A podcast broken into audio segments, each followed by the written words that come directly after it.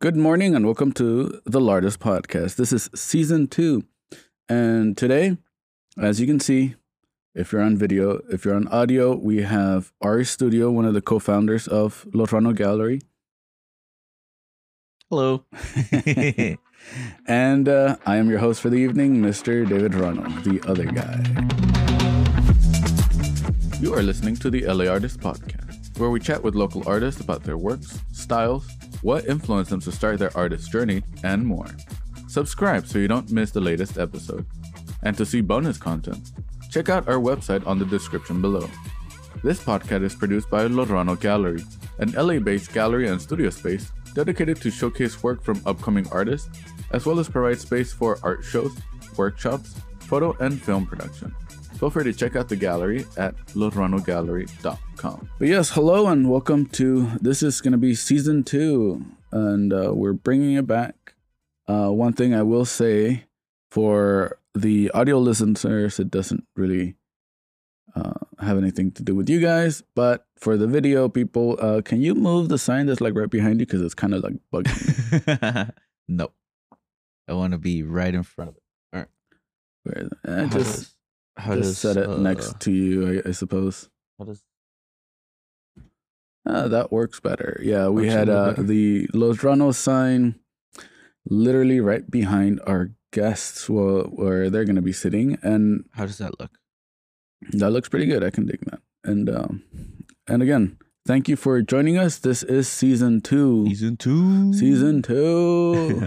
And season 1 ended a little abruptly. But we mainly because we had multiple shows almost back to back, and we had a couple traveling shows and stuff like that. So it kind of ended without an ending. But we're starting over, not really starting over, but we're bringing it back. And last season we had about 13, 14 different artists, different friends that we've met along the night. Yeah. And this season, we want to have more. We're already in talks with 10 artists that we're going to be recording this month. And then they'll be put out on a weekly basis, as you know, with the main podcast and an after show, which has been a pretty fun format to have a way for the audience to get to know the artists and their journey. And then the after show to get to know the artists as themselves. Yeah, that's always fun. Yeah. And any memorable things that you remember from the first season? Ooh, a few memorables. Mainly the after shows. I mean, the main episodes are cool and all. But yeah, so that's going to be the fun part about this new location. Sorry, it kind of got a little bit interrupted. I'll try to see if you can hear any of the audio. If not, we'll just cut it and we'll be like, hello, and we're back. But yeah, we are technically outside doing the podcast this time, and you'll hear birds, you'll hear dogs, you'll hear helicopters and whatnot. But yeah, just to switch it up to make it more comfortable. Yeah, it does feel nice out here. Yeah. Yeah. And hopefully it doesn't get too hot or too cold, but we are prepared with heaters and all that fun stuff, and obviously coffee and yummy deliciousness for our guests. But yeah, so back to memorable moments. You were talking about the after shows. Yeah, because I don't know, it's just more fun, more relaxed environment to hang out with your friends that you mainly just see at art shows, at galleries, you know, at all these events. But it's like, it's good to just hang out and just talk. Yeah, and that's one of the reasons why I wanted to do that format of an after show. Mainly because I want to get to know the artists as people, as humans, as friends. And we'll have topics. I think I remember with Ashley Wright, we started the after show talking about, do we like Krispy Kremes or Dunkin' Donuts? And little things like that, just to get to know the artists more personally. Yeah. And hopefully that conveys to the audience, so the audience can get to know them personally, and you can see their quirks, their styles, their life in their art. Mm-hmm. Crazy talks like with Alex, we just randomly said something about AI, and then we went to a whole thing about AI. With Ricky, just randomly started talking about video games. So yeah. It's chill times. Yeah, and that is one of the aspects that I do want to highlight, and make sure that we can find a good rhythm with our artists to just chit chat. And obviously the main podcast focus will be on art, any art questions or specific tips and tricks and whatnot. But yeah, the after show, keeping it a little bit lighter. Mm-hmm. And with that in mind, having the main podcast be more focus-minded, one of the things that I wanted to talk about on this podcast is we've been doing the gallery for a little bit over 2 years now. Seems about right. And we've done... We've hosted and curated shows here on our gallery location, as well as at the brewery shows. And I guess my question would be, you as an artist that also does other shows hosted by other people, what is your takeaway on making your own show versus going to somebody else's show or participating in somebody else's? Ooh. That's a tough one. I mean, hosting our own shows, it's a lot of fun. But it's a lot of work. It's exhausting. A lot of planning, hoping as well. But it's, I don't know, I feel like it's way more fun because you're involved with so many different people. We've done some solo shows here, which is cool, but I prefer the group shows because you get to hang out with more artists. You get inspired by all these awesome paintings. That's why, like, the brewery shows are some of my favorites. Versus applying to shows, which is cool. It's more concentrated on your own artwork. You get to talk to so many like different potential clients, potential art collectors, which is a lot of fun as well. But I still feel that I prefer when we do our own shows. Yeah. No, I can dig that, and yeah, and even just on my side, planning the logistics of a show is definitely not easy. Oh, it's, also maybe the reason why I like our own shows is because I don't do the planning. I just do the partaking. Yeah, well, yeah, I think that's how we ended up kind of structuring our shows. You're the somewhat the face of it, and I'm the worker or the mastermind behind it, and because it is fun. I do agree on that. I love getting to know new artists that apply to our shows, but just we have a small group of artists that we can always hit up and be like, hey, we're doing a show, do you want to be a part of it? And, yeah, sure, sign me up. Or like, oh, I can't make it, but here are some paintings that I'm not submitting to somewhere else. Like, yeah, bring them along.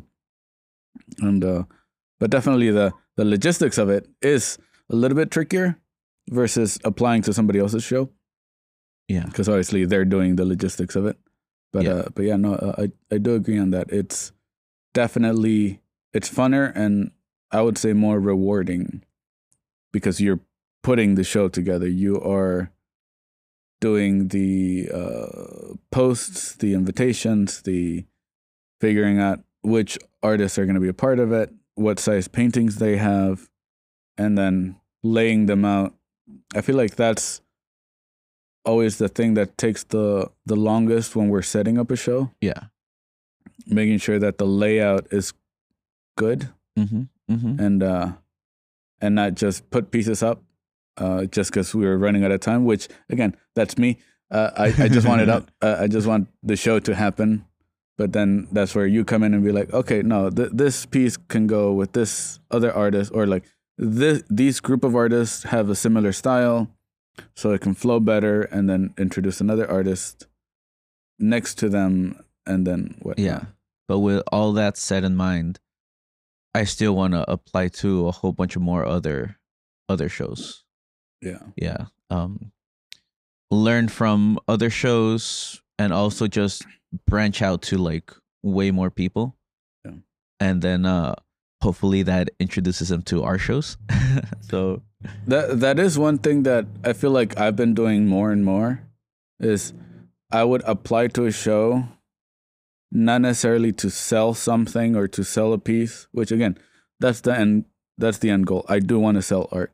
Mm-hmm. But if I can meet other artists and network and have potential collaborations, I feel like that's good too. Yeah. And that's the thing, like, you can do that. I like, it's a little bit harder for me to do that. Because when I do other people's shows, it's hard for me to like leave my spot to go and meet other artists for most of the shows that I do, because I'm either behind the table, in front of my wall, or just people are looking at my art constantly that I can't really have too much of a break to go explore. That's why when we do shows like Pancakes and Booze, we have like a small setup, just 3 to 6 paintings on the walls, and then like the prints at the bottom. And then because it's an easy setup, that's when I have time to go see other people while they're setting up. So it's only before shows and after shows that I can like network with other artists, but during shows it's like very, very difficult.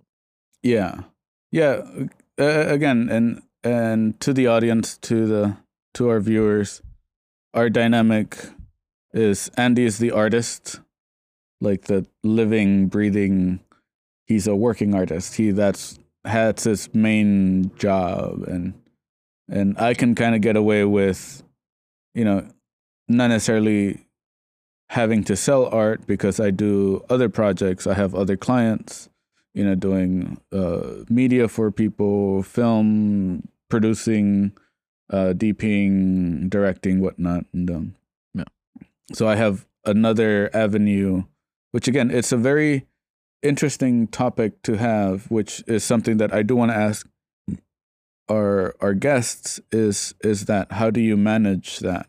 Like,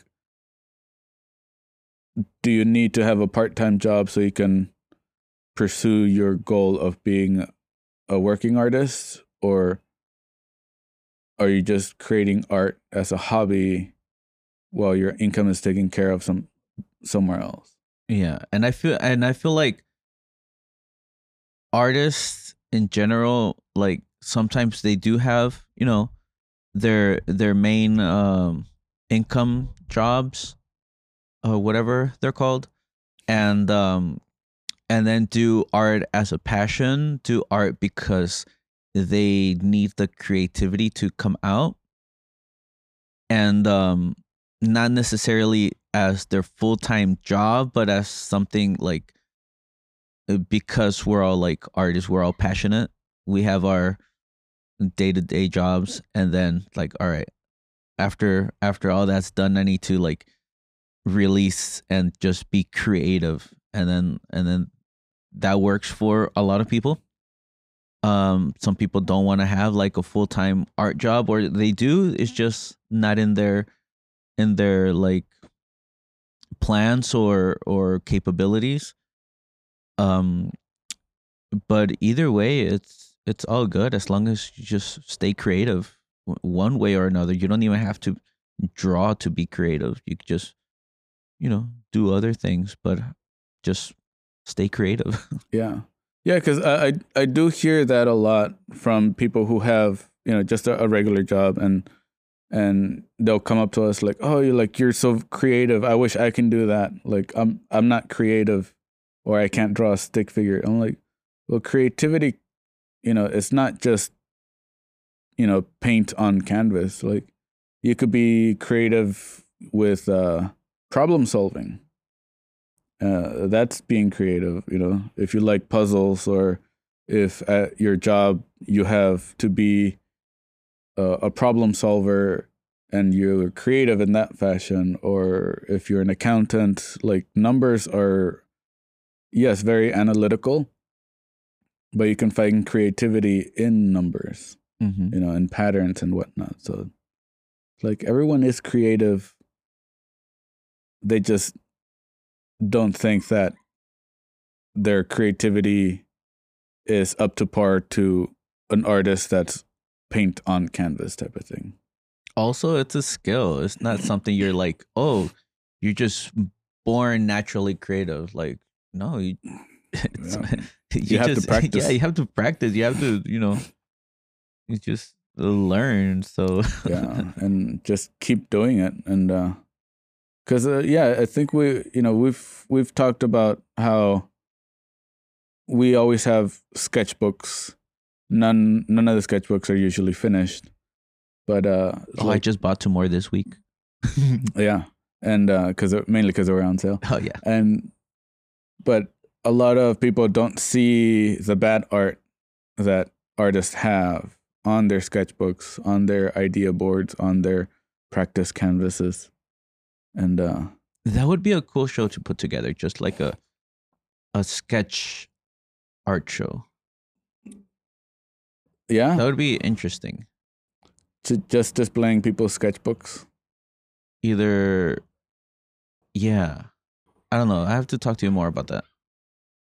Because I don't, like, most artists wouldn't want to, like, you know, tear the pages apart. The pages from their sketchbooks. But what about, like, mounting it on somehow, like, on... Yeah, frames, and then just displaying the one sketch that they want from the book. Either that, or just having like little, like how they have at libraries the book holders, like a little just slanted little platform where you can set the book and then you just ruffle through it. Yeah, yeah, that'll have to be more like not too open to the public type of thing, because we don't want like just random people.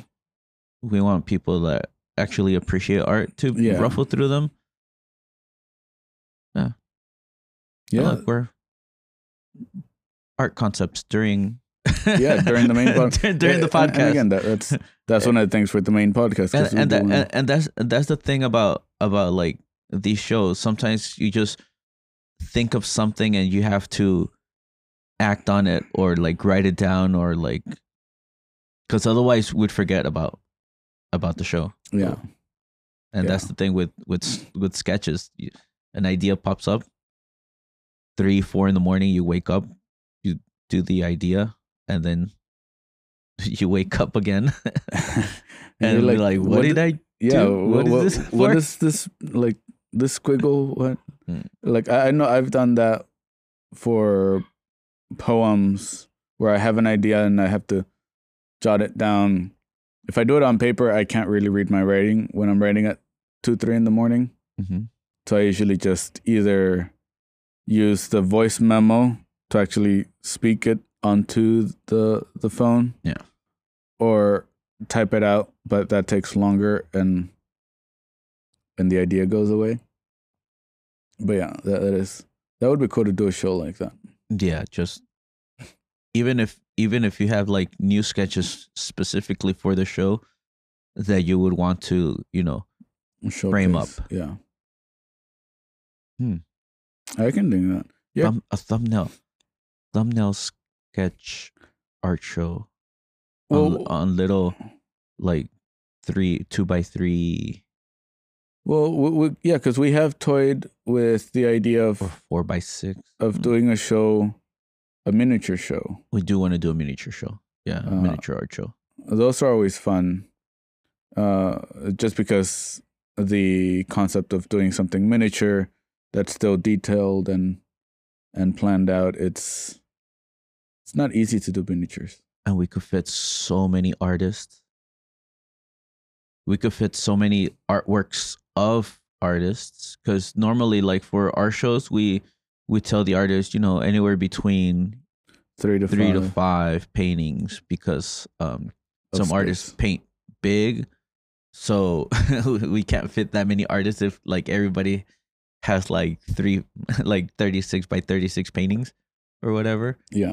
And then artists that do give us some smaller paintings, we fit more of them just because, you know, they're smaller paintings. So yeah. Like we have an artist that gives us about 9 to 12 paintings, but most of them are like 6 by 6. So yeah. It works out. But for a miniature art show, we could have like either our same amount of artists, just like a whole bunch of paintings, or we could fit so many different artists. Yeah, that's, and again, that's the logistical aspect of curating a show, is planning it out, seeing how much space you have. Doing a miniature show would be amazing. We've done 6 by 6 shows. That was fun. That were really fun. Yeah, because usually when we do a brewery show, we'll have an estimated or an average of 20 artists, each one giving us an average between 3 to 5 paintings. If they have miniature ones, then we'll get more. If they have huge ones, then we'll get less. Because our main sizes can go anywhere from 6 by 6 all the way to 36 by 36. And we have a couple artists that will get some of their paintings to display that are a little bit above 36 by 36. They're roughly like 30 by 40 or what's the only one or two. Yeah. Like, or in the 40 by 40 range because they're framed. Yeah. And mainly we just want under 36 by 36 because it's easier to transport. Because that's the other thing. Transporting art is not the easiest to do. Yeah, and that's the thing about other shows as well, is like there's a window to display for other shows, which is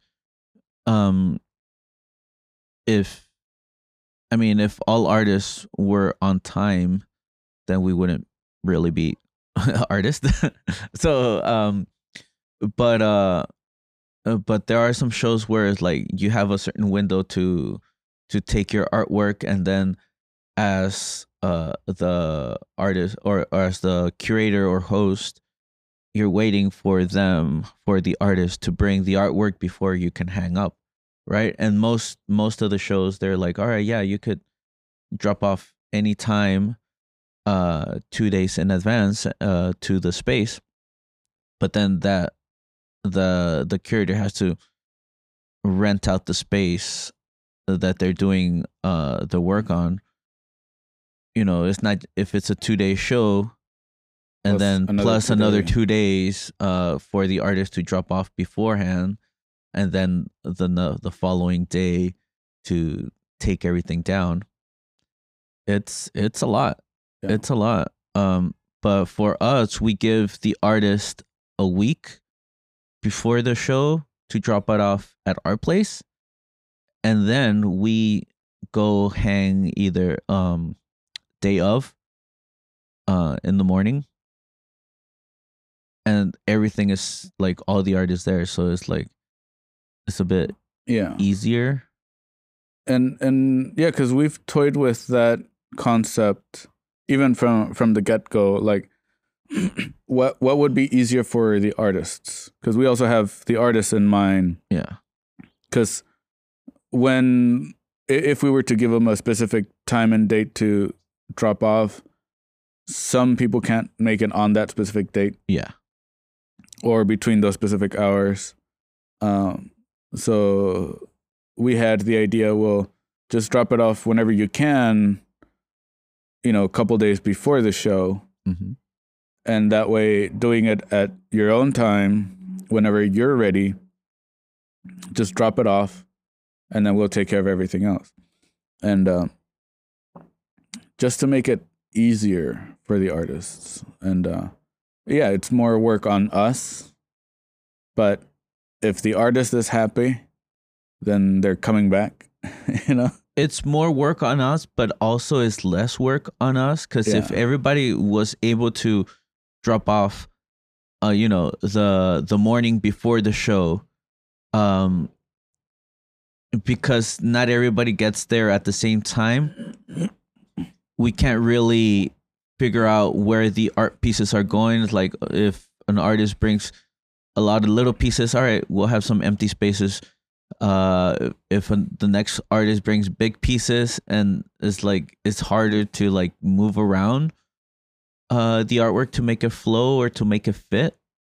But if we have all the artwork, and then we can arrange it before we set it up, yeah, with a better flow and like easier like sizes and all that. So yeah, and we'll have an idea of how many paintings we're gonna have before the show, so we know how much wall space we can cover. Mm-hmm. If we know if somebody drops off big paintings that we weren't expecting, we're like, okay, now we have a couple days to figure out how to display those and stuff like that too. Yeah, because if we were waiting for the artist to drop off, and then we put everything close together just so that make sure that like all the artwork fits. And then it's too close together, and we have like two empty panels. It's like, oh, okay, now we gotta spread everything out. Rearrange everything. Yeah. But yeah, that is the hard part. It's the fun part too. Yeah, like a little Tetris with the art. And what shows do you have coming up that aren't too far away? Well, I'm always doing First Fridays in Bixby Knolls in Long Beach. So that's coming up. We're recording this on a Tuesday, and we are having the show on the Friday of. So that's coming up in like a couple of days for me. Going to be applying to another show, same venue. Just different people renting the space. The night market. We'll see if I get in. I got in last time. It was pretty cool. We'll see. We'll see if I could get in this time again. And I have no idea, because I'm not thinking past February. Yeah. Well, yeah, and also there's been a couple shows that we always do, like Pancakes and Booze. Yeah. But they haven't announced the dates yet for LA and for San Francisco, because those are I know for the most part they do like February, March ish I think, sometimes in January, but they haven't released the dates yet. Those are some that we definitely want to cover on other podcasts, on because we have a couple artists that have been a part of that show as well, so it's another great show. I do want to see if I could apply to some conventions, if it's not too late. Nothing as big as Comic-Con or anything like that, but you know, some smaller ones, just to, you know, dip my toes in some of those areas, see what I need to expand on for my artwork, or like if it even fits. Yeah. But yeah, those are always fun. The smaller conventions are easier to like to get into same year. The bigger ones, it's a year in advance. So yeah, because that's how, well, the LA Comic Con and San Diego Comic Con, they have a large waiting list. I think Anime Con has a Anime Expo. and same thing. Like they also have I think like at least a 6-month waiting list, but yeah, no, it's always fun to do shows. I do enjoy being a part of different shows. Sometimes I enjoy the setup, like planning out the setup more than the show itself. The show itself. Because I remember even just from doing the LA County Fair, which, you know, was a month-long event, planning out how we were going to set up to make it look, essentially to make it look like a gallery. We got a double booth. I sketched out and planned out how we can build walls. That setup did look nice. Yeah, and like how many panels, how many walls, how long is the space, how many paintings fit. All that fun stuff, again, was my style of creativity, the problem solving, which was fun. And then even when we do like smaller shows or more reoccurring shows like First Fridays, I like to make sure that I don't just put pieces up just because I have to put pieces up, but I make it, I don't know, a little artsy, little abstract. I do a lot of smaller pieces, 4x4 in size. So when I put the 4x4 pieces on the walls, I don't just make them be in a perfect line just because I don't like perfection sometimes. So I'll make it be a little bit more abstract, and it makes people look at it easier, or like get a better sense of attention, because it's not a generic format of one next to the other in a consecutive line. Does that make sense? It does, and it works for it works sometimes. It works for I say 50% of the people, because the other 50% are less creative and less imaginative, and it gives them a headache. That it's like, why isn't it in order? Yeah. Why isn't it straight? Why is one higher than the other? And we just laugh at those people. Yeah, because it is one of those things where we mess with a couple people every now and again, and we'll put a flyer upside down, or a business card slightly crooked, or a painting a little bit askew. Yeah. And then there's always someone who's trying to fix it. And I'm like, that's the point. Just don't get it. Yeah, like, thank you for coming over and looking at the painting and trying to fix it. But don't try to fix it. Just look at it. And like, sorry, it gives you a headache because it's askew or crooked or whatnot. And that's the point. I'm trying to make people get headaches. No, not really. Yeah, but I do prefer like in-person art shows rather than like online art shows. Yeah. I do like people's reactions, good or bad. Yeah. At the artwork. Yeah. Yeah, and speaking of good and bad and doing, you know, different shows, one of the questions that I wrote down on my little new cue cards and whatnots is what role does that play in your creativity?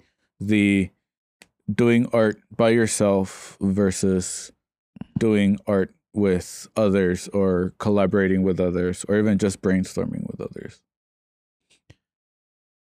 I don't know. I mean, I like doing, you know, my own thing. I haven't done too many collaborative pieces. We have talked to quite a few artists that we want to do collabs. Maybe this year it'll be the year of the collabs. But I don't know. I do like painting just by myself, zen. But I do enjoy just painting alongside other creatives, just to get inspirations from like their color combinations or like, you know, their art styles kind of like matched the energy. Mm-hmm. It's like so many like different artists have like such cool styles, like Tasha and her like geo shapes, it fits so well with with my styles. Ashley's like colors and textures are so cool. Mel's like pastel color schemes that she uses for her artwork, for her like illustration stuff. I like those colors. I'm starting to use a little bit more of those colors. So you get like, when you're like looking at these artists, like I just get inspired to continue painting my own artwork. I don't know. I'm still not in the collaborative mood, or like looking to do collaborations with other artists. Yeah,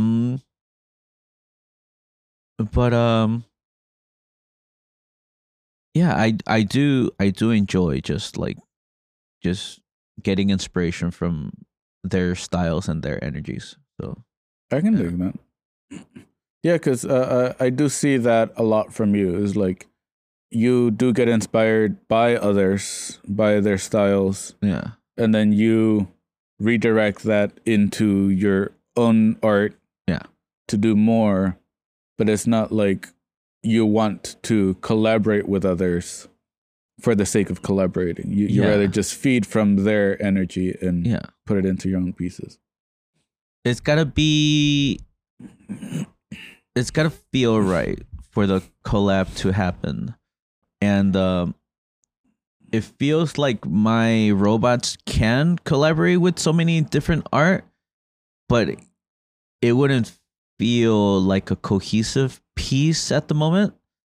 It'll just be like, oh, they both painted on the same canvas. They're not like interacting with one another. It's not like reflecting one piece with the other piece. So until it feels right, and or until like we have like a good art concept that both feed from each other being on the same canvas, I don't think I'm gonna be collabing anytime soon. I can do that, you know, and you know, I can respect that for sure, because I know we've had a couple collab pieces, but yeah, it's, I think there was maybe the tree branch robots. That one was fun. I want to do that one again. And that one we were able to truly collaborate and make it look good. Yeah, make it look like they belong together. Mm-hmm. And because I think we did another one where it was just my poem up top and your robots at the bottom, and it was like, yeah, that one didn't work. It didn't work as great. Yeah, I think we still have it in the back somewhere. I painted over your part. Even better. Like, yeah, I was about to say, like, we should redo that one. It's up. It's the wood panel with the spray paint background. Okay. Yeah, and no alien on it. So that's, yeah, I just painted over just to reuse and keep the painting intact. Yeah. Well, yeah, because it was a good wood panel. Like, those things were kind of pricey. Yeah. No. Got to work on a flowier script. We need a liner brush, because that one we just did it with a paint marker, and it didn't work so well for what, for the script of the poem. Yeah, we need a better script brush. Yeah, which again, to make it artsy, and that means I have to practice script brush. Yeah. No. But speaking of script brushes, let's transition over to our Q&A. We can do a quick little Q&A. One of the our podcast's favorite little sections, because again, we get to just chit chat, go a little bit off stream a little bit. And if you're a new listener, Q&A is a series of quick answers and questions, mainly questions I do and he answers and whatnot. And there are no wrong answers, but you do get a grade on them, so answers must be correct at all times. And if they're not correct, then you lose. Quick and easy. Got it. Simple. Got it. So if you go back to season 1, episode 1, I think it was just us again, right? It was the first one. Mm-hmm. And if you want to do your homework and see what grade he got on that other one. But we'll start off again with the plain and simple ones, and to get the groove going. So you ready? Just looking at the bird right there. Oh, it left. Oh, now it's right here. Oh, look at it. Hello, birdie. All right. Sorry. I should add that to the questions. So pen or pencil? I'm sticking with pen. Ballpoint or gel pen? Ballpoint. I like it better for coloring in. Favorite shape? Ooh. I'm still with the triangle. I like the triangle. Triangle guy. I can dig that. Mm-hmm. Do you finish sketchbooks or just buy another one? Oh, I just bought 2 more this week. I said earlier in the podcast, so I finished the sketchbook. Just kidding. What food would pair good with your art? I feel like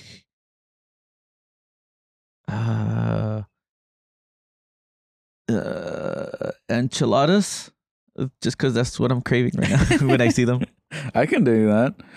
What is the most used color? Besides black, it would have to be blue. That's the most used color? Yeah. I can see that. Yeah, I see so many blues. Yeah. What show, TV show or Netflix show are you obsessed with right now? Obsessed? I don't think I'm obsessed with no shows. Or that you binge watched just because it was new. Oh, One Piece. Yeah. Just because I don't have Crunchyroll, so I can't see the new ones, but Netflix has One Piece, so I'm catching up slowly, slower than others. Would you sell art in person or online? Ooh, I prefer in person. It's like, I don't know, people's reactions are so cool. Do you like talking to people or just answer random questions? I'll talk to people if they talk to me. I'll engage a little bit just to break the ice in shows, but for shows it's talk about my art, not about other things. So yeah. Most frequently asked question. Did you draw that? I feel like that's gonna be every artist's answer, give or take. What? Oh, I did that one. Do you have a dedicated space or do you just paint wherever you want? My dedicated space is wherever I'm sitting, whether it be the bedroom or the gallery. Coffee or tea? Coffee here, tea in Mexico. I can do that. Favorite tea? There's a tea in Mexico called engorda cabra, which means like a cow fattener or whatever it's called. I don't know. It's this one bush with like little tiny, purple flowery, that is, we see it a lot outside in Zacatecas, Mexico. It tastes really, really good when it's boiled. It's like a reddish type of tea. It tastes really good hot. It tastes very good cold.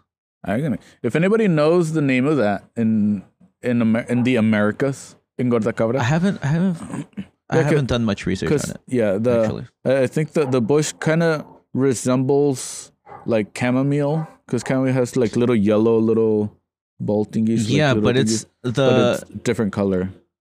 I mean, it's very different actually. No, it's not the same.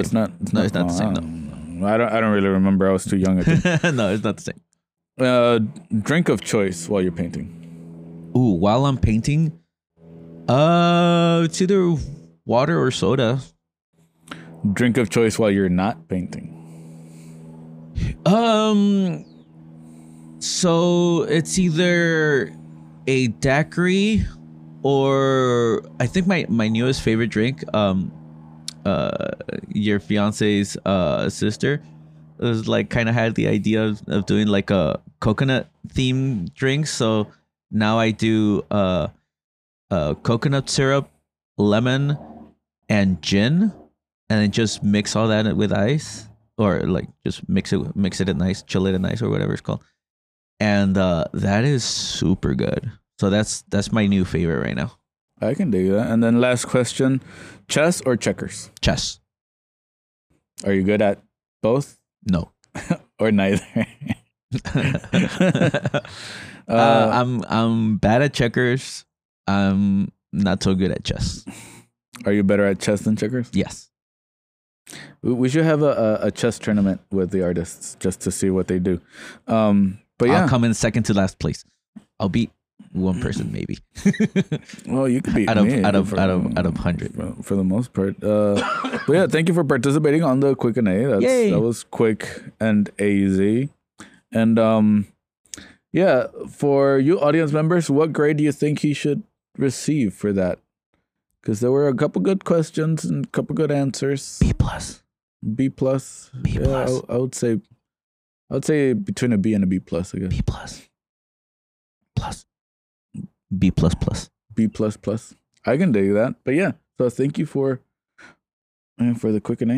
No, it was fun. It was fun. I like it. It's easy. It's one thing that we want to, just break the ice with the artist after we've been talking for like 40 minutes.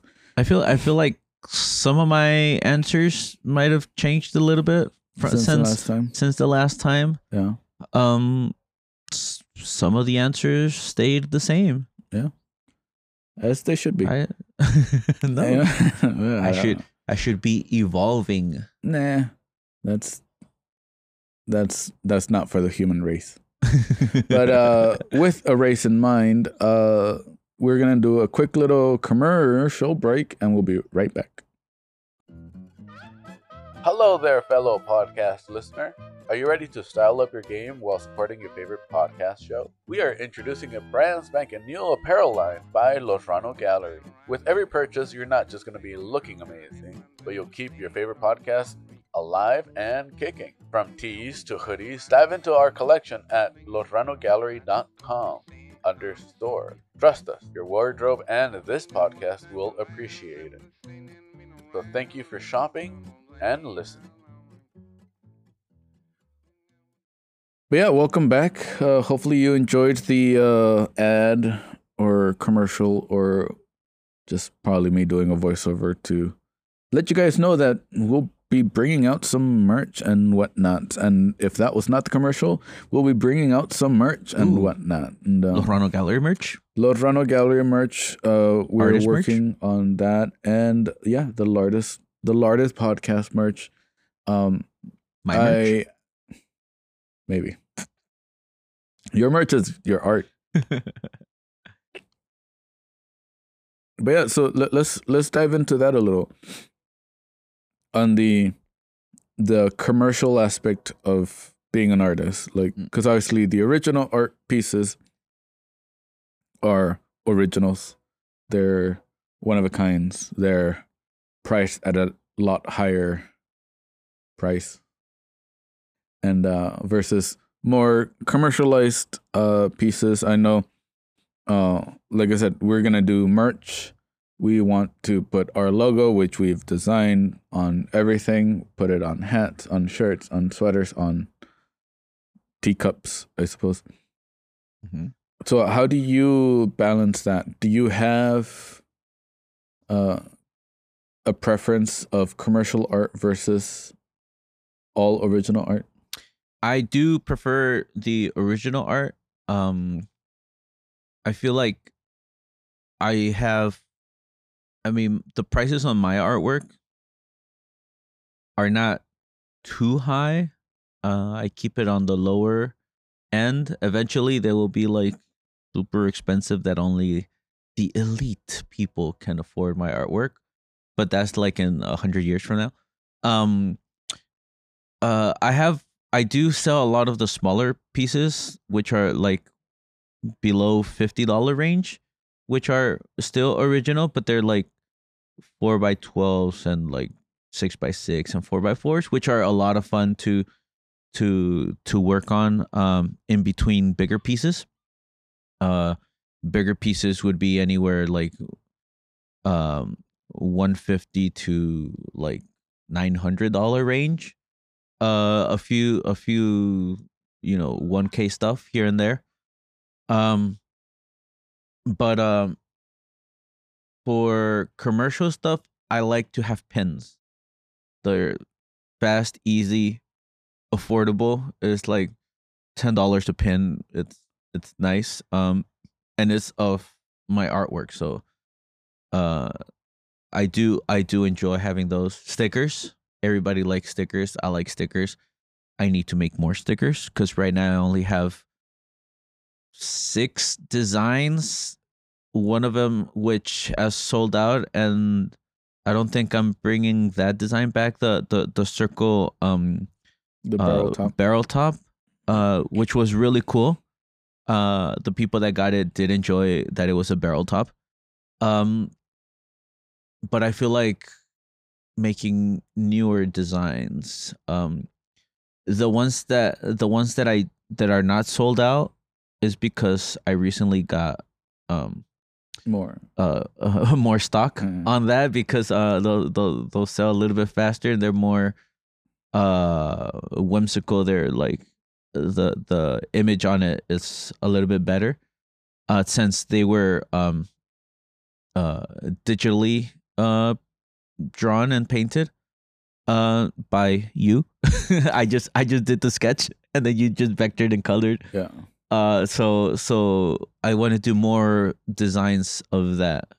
The wood barrel one was just a photo image of the painting, which that's why people liked it.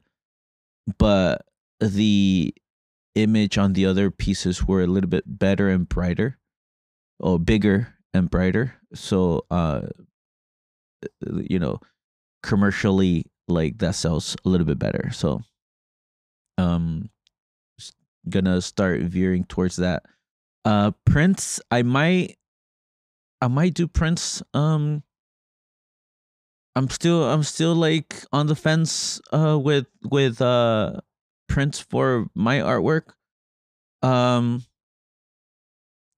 It'll have to depend on the piece. If it's like very unique, then I might do prints. But since a lot of my images are similar, and I don't know, I feel like people prefer the uniqueness of having an original rather than a print of my work, since my originals are affordable.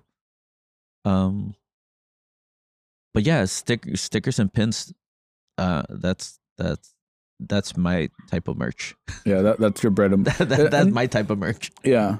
And again, yeah, because I can chime in a little bit on that. On, you know, the margins for that are good.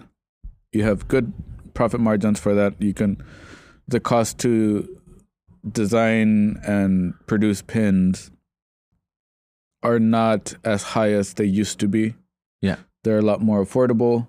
You can get them done a lot easier, a lot faster. The turnaround is pretty good for the company that we use. Yeah. And also everybody loves pins. It's something that you can wear, yeah, you know, whether it be on a casual jacket or on a formal jacket or on a backpack or on a purse, you know, on a hat. I have some on my hats. And I'm even starting to like tell people, like, because people that don't know how to wear pins, I just tell them, buy a canvas at an art supply store and then just push the pins onto the canvas, and it's like your collection, your pin collection can become your artwork, your art piece at your home. So yeah, because that is one thing that we're doing here. We have how big is the we're canvas? Almost a third of the way. So the canvas that I have is a 24 by 48. Yeah. It's a 2-foot by 4-foot canvas, vertical. And I spray painted it gray just so that the pins can pop a little bit more. And we're a third of the way. Yeah, we probably have a little bit over 100 plus. No. Close. I have no idea, but it's a lot. Between 75 and 100 pins. From, you know, artists that we know, you know, artists that are friends, our own pins, and just pins that we liked and enjoyed. And every time we go to, whether it be an art show or a convention, or if there are pins, like, we want to see them, we want to get some, because again, they're on the affordable side. You know, it's, they're on average, I think the average price is $10. Yeah. The pins can range between 10 to 15. Some specialty pins, people will sell them like 17, 18, maybe 20 if it's like a very limited edition, like big size. Some artists, like, they even sell pins like at $5-$6. Yeah. So it's very affordable, and it's like a piece of their artwork. Yeah, because I do prefer pins over prints for the aspect of, you know, you can wear it, you know, you can show it off, versus having an 8x10 print that I have to find a frame for it and then find a location for it. And not saying that prints are bad, you know, because you can get a nice archival G-clay print, but the average visitor, you know, coming to our house will be like, oh, that's a cool print. And that's it, you know. Yeah. Versus a pin, like, oh, that's a cool pin. And then like, oh, it's shiny and it's wearable. Yeah, but that only works in our case, since we already have a lot of things on the walls, a lot of paintings on the walls. But for the typical art collector consumer, if they can't afford the original of the painting, they would like a nice detailed print of that painting. So it's like that works in that case. But for people that don't have wall space, then just get a pin. Yeah. It's easier. Ooh, I might want to start selling my pins a little bit more expensive, but putting them, like, punching them through like the small canvases that that Michaels has, the 2x3 little canvases, and then just paint the background and then just put the pin and then put a little frame on it. Oh, new project. Framing pins. That would be cool. But again, that would be just for fun. I would only have like 5. Okay. Yeah, and again, that's where it's like, unless it blows up, and then I just have another 5 more. Yeah, because, you know, that's where the original versus commercial aspect comes into play. Because, you know, it's, you know, when we're talking about commercials, like, we have to mass produce it. Yeah. So anybody at any time can get it. Yeah. And versus original art, that's like, you can't mass produce original art and make it be good and meaningful. Yeah. You know, because it's, you know, time is everything. And most of the time, the more time you spend on a painting, the more of yourself you're putting into your piece. And not saying that commercials paintings are soulless, but you know, they you can see the difference between someone putting in, you know, 100 hours on a painting versus someone putting in 20 minutes or an hour, give or take. But I do feel like prints are crucial for an artist, just because, you know, not a lot of people can afford a big piece, and if people are buying your artwork, as an artist, it's hard to like paint or like to produce a lot of artwork when you have like a big demand. So that's why people get prints. Yeah. And that way you could keep selling while you're in the middle of making new stuff. Yeah. And so, it's, and also the size of it, like you said, the wall space aspect of it, like, because, you know, usually you would get a print of a painting that is too big for your house and it's too much money. So you get 8 by 10, 11 by 14, you know, even 20 by 30 poster size print of the painting. And because the original painting is too big. And but yeah, we are looking into doing merch for even just for the gallery, just again to have that accessibility for anyone who wants to support the podcast. They can, you know, buy a hoodie, be warm, and showcase the gallery, or have a hat with the LARTist podcast, you know, supporting the podcast and stuff like that. But it's in the works. We have a couple prototypes. We are making pins for the LARTist podcast. We have a couple pins for the gallery itself. All that's going to be linked in the description, hopefully, if I remember. Mainly if I don't forget. But yeah, with that in mind, we want to thank you for listening to the podcast and supporting the podcast. Again, this is going to be season 2. Season 2. This episode will probably be out as soon as we're done recording, for the most part, just because we do want to have that ball rolling. Every Wednesday. No, I don't know when. Yeah, every Wednesday. Every Wednesday. Ooh, I got it right.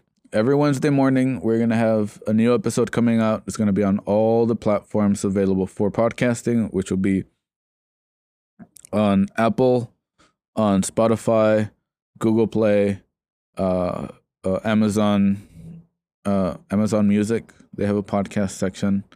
Also on iHeartRadio and some of the other podcast platforms.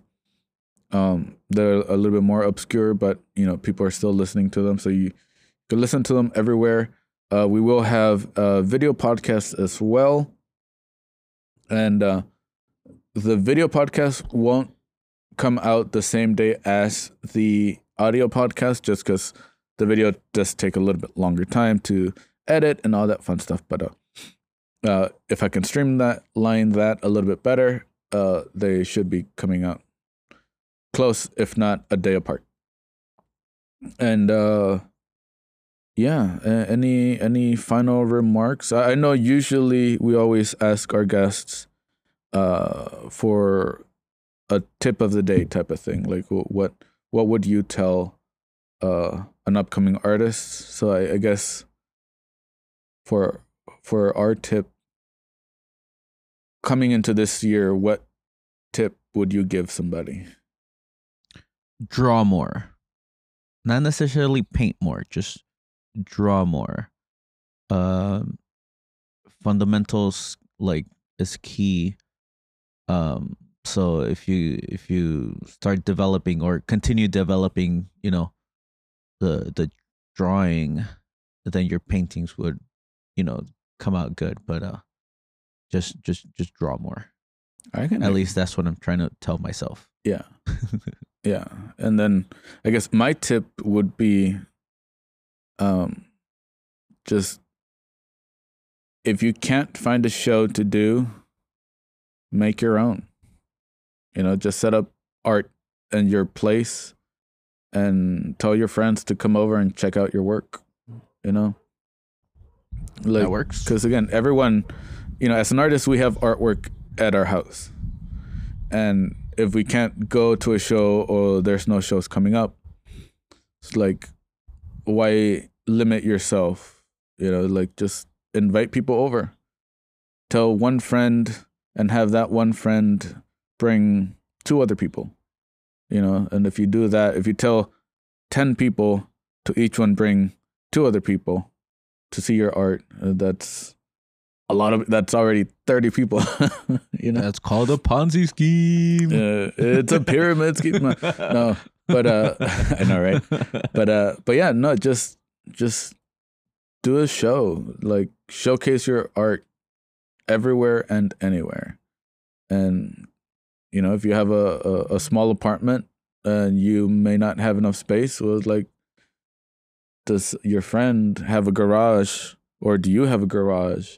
Just set up art in your garage. Or one of the things that we do here every now and again, we'll do an open gallery event where the artwork is not necessarily on the walls all the time. It's like we'll have racks where we store art. We're like, look through them. You know? Mm-hmm. You know, like we don't have to display them perfectly. It's like, no, just come over, look at the art, and if you like it, cool, buy it. If you don't like it, cool, look at another one. And but yeah, so just make your own shows. Do your own research on shows and just do it. And if you guys need any help on curating or hosting a show, feel free to ask, because again, we're open books. That's why we're doing the podcast too, just because we want to share what we know with everyone. And if there's a question that you might have, let us know. Hit us up, losruanogallery.com/podcast, or our contact page on Los Ruano Gallery. You can hit us up on Instagram at the LA Artist Podcast or Los Ruano Gallery. Either one, hit us up. This is Andrew Ruano, also known as Ari Studio. I am Mr. David Ruano, and thank you for listening. And yeah, bye. Have a good one, everybody. You have been listening to the LA Artist Podcast. Feel free to like, follow, and subscribe so you don't miss the latest episode. You can see bonus content on our Instagram at Los Ruano Gallery, as well as our website, losruanogallery.com/podcast. Stay creative, keep creating, and no matter what, be passionate about your art.